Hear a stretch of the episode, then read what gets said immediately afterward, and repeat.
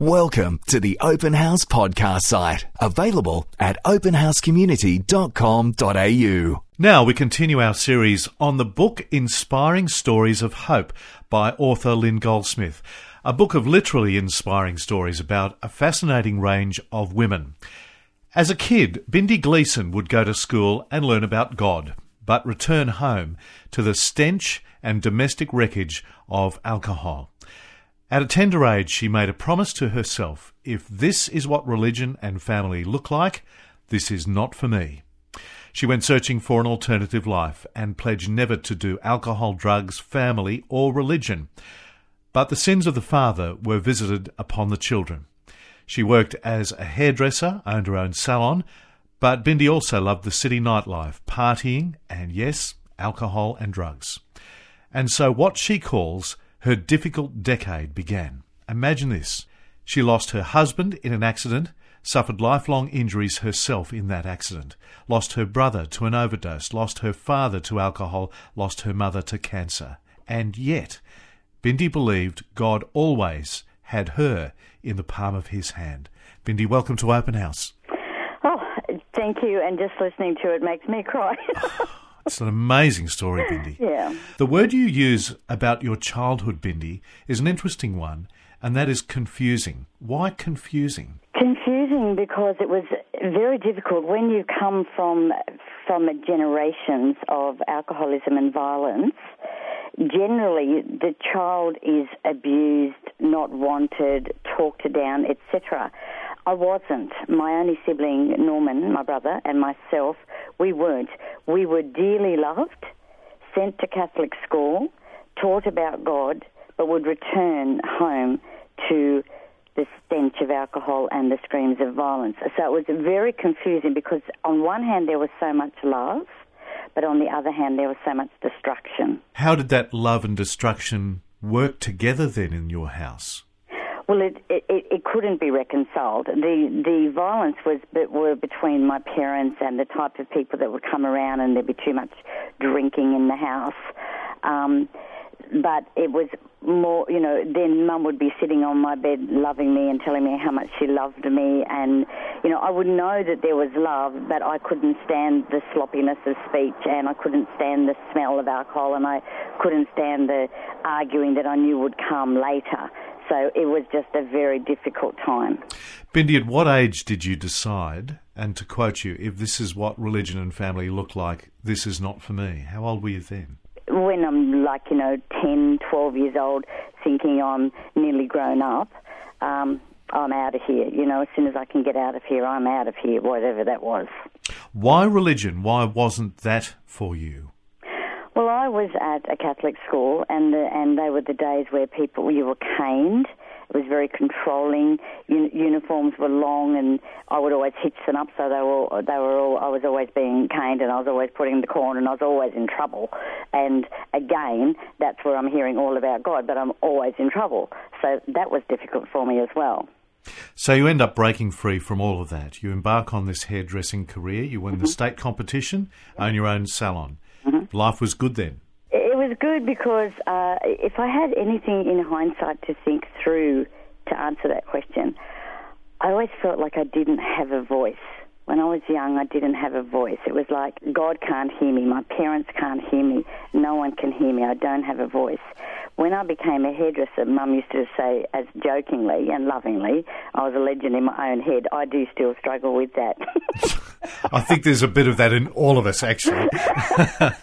and um, and so for that for that moment in time, I was a legend. You know, I yeah. was the New South Wales champion. I was the whiz kid, the new kid on the block. I was the one that was winning the competitions and winning scholarships to Vidal Sassoon London and opening salons with the beautiful people and you know cocaine, champagne, and dancing all night. So I was.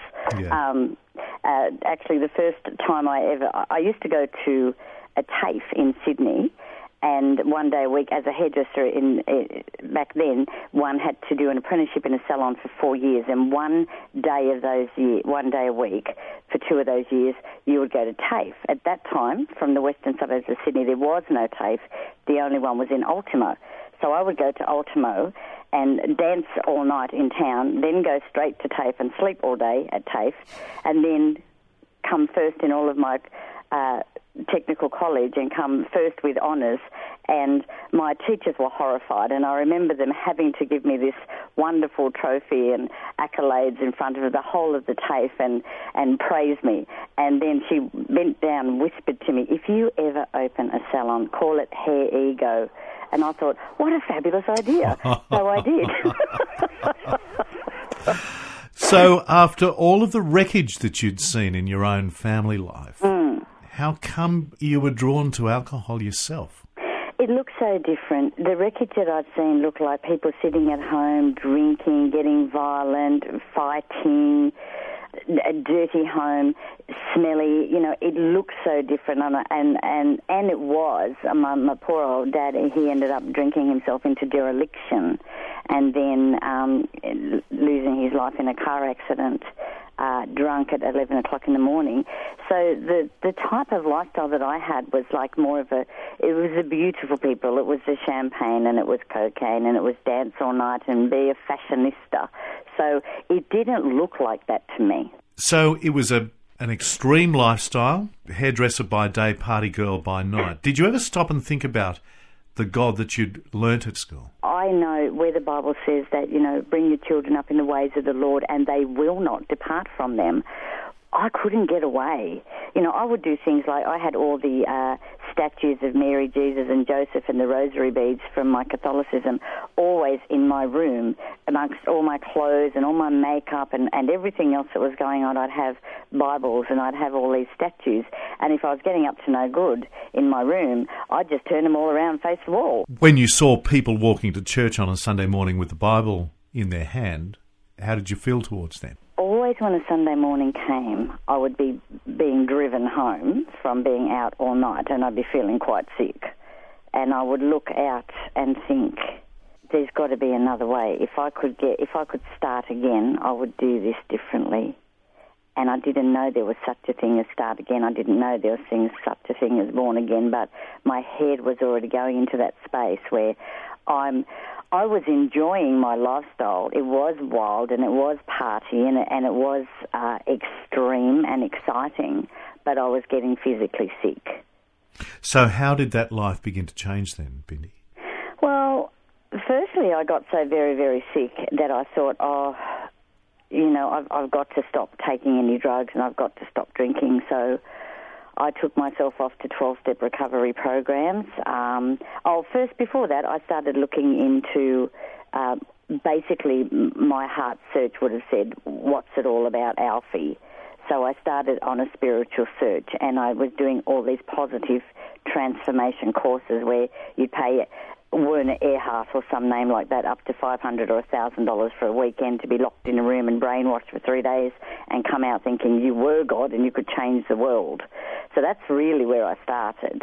And then I just went from those type of courses, you know, after a while that would wear off.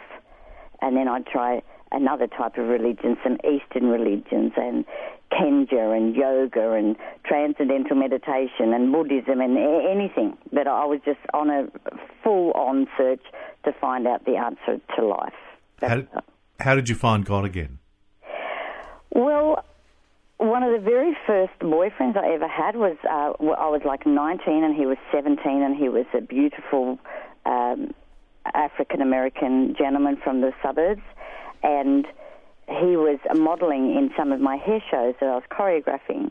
And we'd gone out for quite some time, and then he disappeared and came back to me as a born again Christian and started telling me about Jesus. That was the very first time. And then there was just a whole series of events after that, that everywhere I went, it was like Jesus had uh, put his name on me because everyone was coming for me. I couldn't get away. so, how did it unfold from there? Funniest part was I was going into a hairdressing competition, and there were two major competitions on at the time for New South Wales, Australia. And I, our, the way we did things was send people out onto the street and pick up a couple of good-looking women because good-looking women with a good haircut always get the attention of the crowd and the judges. So I was quite versed in, in who to choose. So I picked a couple of women, and they both came in to model for me in these competitions. Both of them were born again Christians. Both of them were from different places, one from the suburbs and one from the inner city. And both of them, while I'd be smoking cigarettes and snorting cocaine and drinking champagne and practicing on their hair, would be talking about Jesus all the time. And being a Catholic kid, I just kept bowing my head all the time, and I was getting dizzy. And in the end, I just said, listen, both of you, you pray to your Jesus and you pray to your Jesus. He must be a different Jesus to my Jesus. and if I win both the competitions, I'll come to church. so you did. I did. I'm a, a woman of my word. What was that like for you to return then? Well, it wasn't even like a return. It was so extraordinarily different. I mean, I had only ever been in the quiet Latin type speaking churches in Catholicism as a child, and by no means am I anti Catholicism. Uh, you know, it's the same God. It's just a different place to worship and a different way of worship to me. So when I went into this place, I'd never seen anything like it. I thought I was walking into a cult. You know, I went in and there was, ro- I mean, I'd come straight from King's Cross. I, I call it in the book, I've gone straight from King's Cross to the Cross of Christ. So I walk out of the cross dancing all night and I get into a car because I promised somebody I'd go and this was the date I was said I'd go and get driven to this church and walk in and there's like thousands of people and and and all I can remember is it was huge. There was amazing music. I thought, my God, what am I doing here? Which was probably a good question.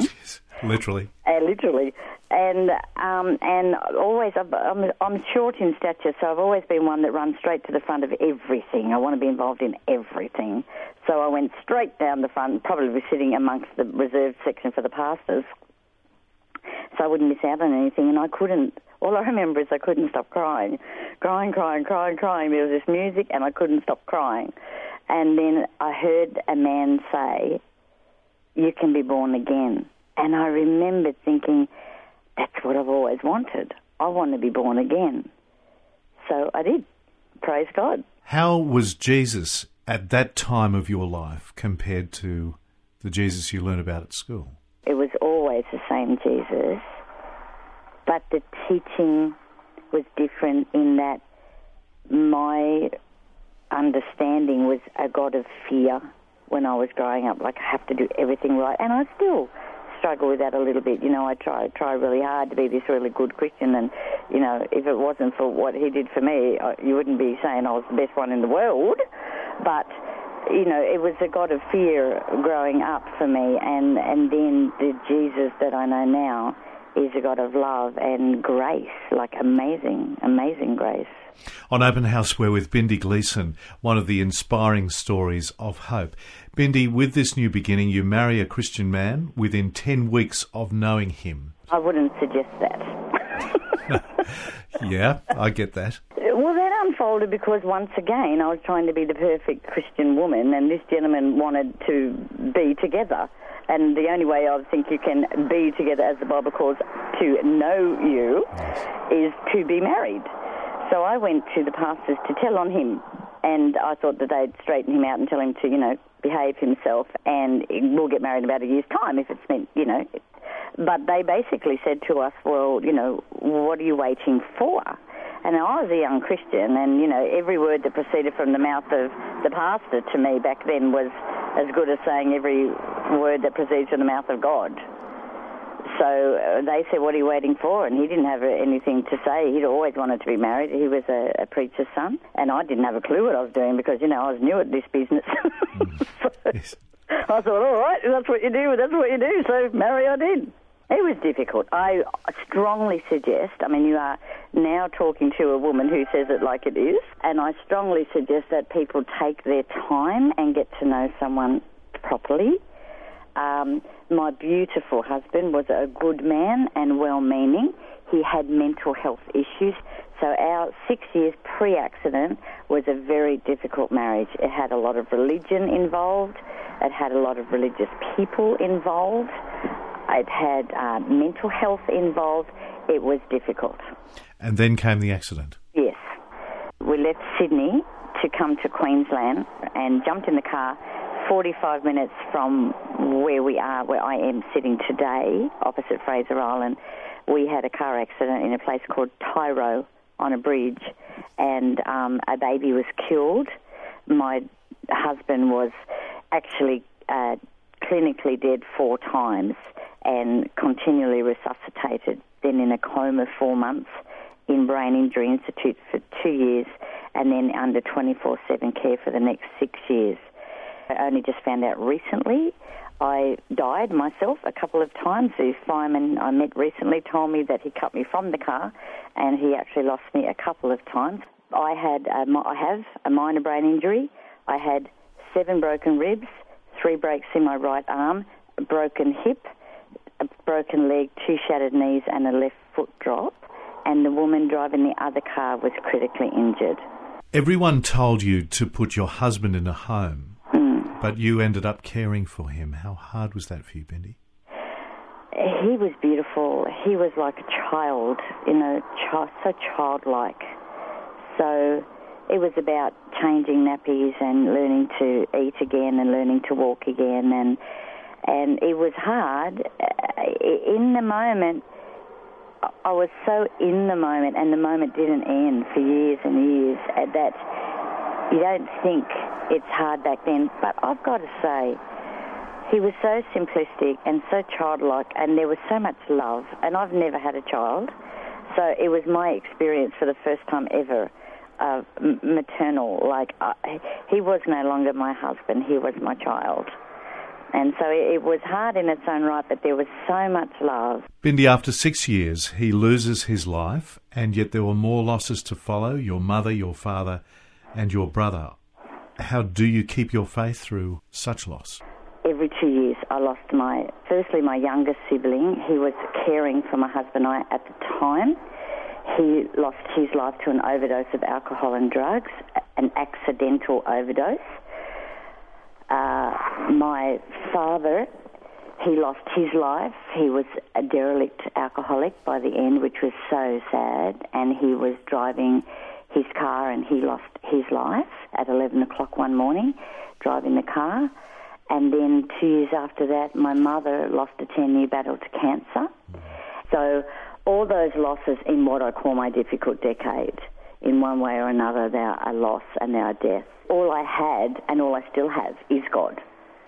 I had to come to some kind of understanding and acceptance, and I've just made a decision that every single one of the people that I just mentioned in my life that I lost were born again, and they all lost their life to their particular struggle. And I believe that they are all with the Lord. So to me, the Lord giveth and the Lord taketh away, and blessed be the name of the Lord. It doesn't change the grief, it doesn't change the loss. And it puts me in a position where what the Bible says that true religion is looking after orphans and widows and keeping yourself from being polluted by the world.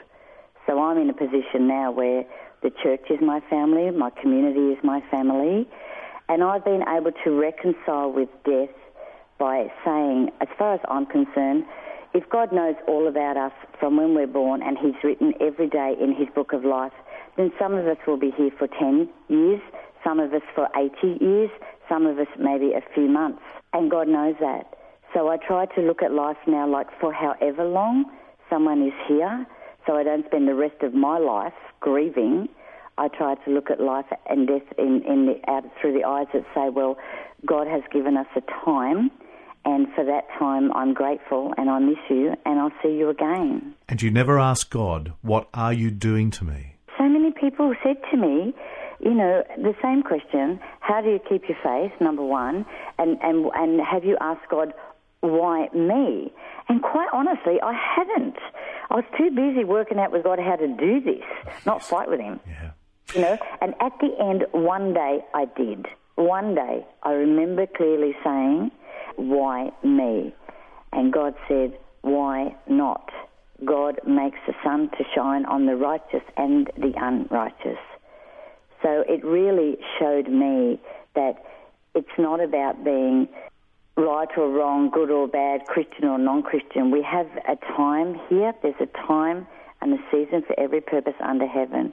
We have a time here and we have opportunity to choose Him.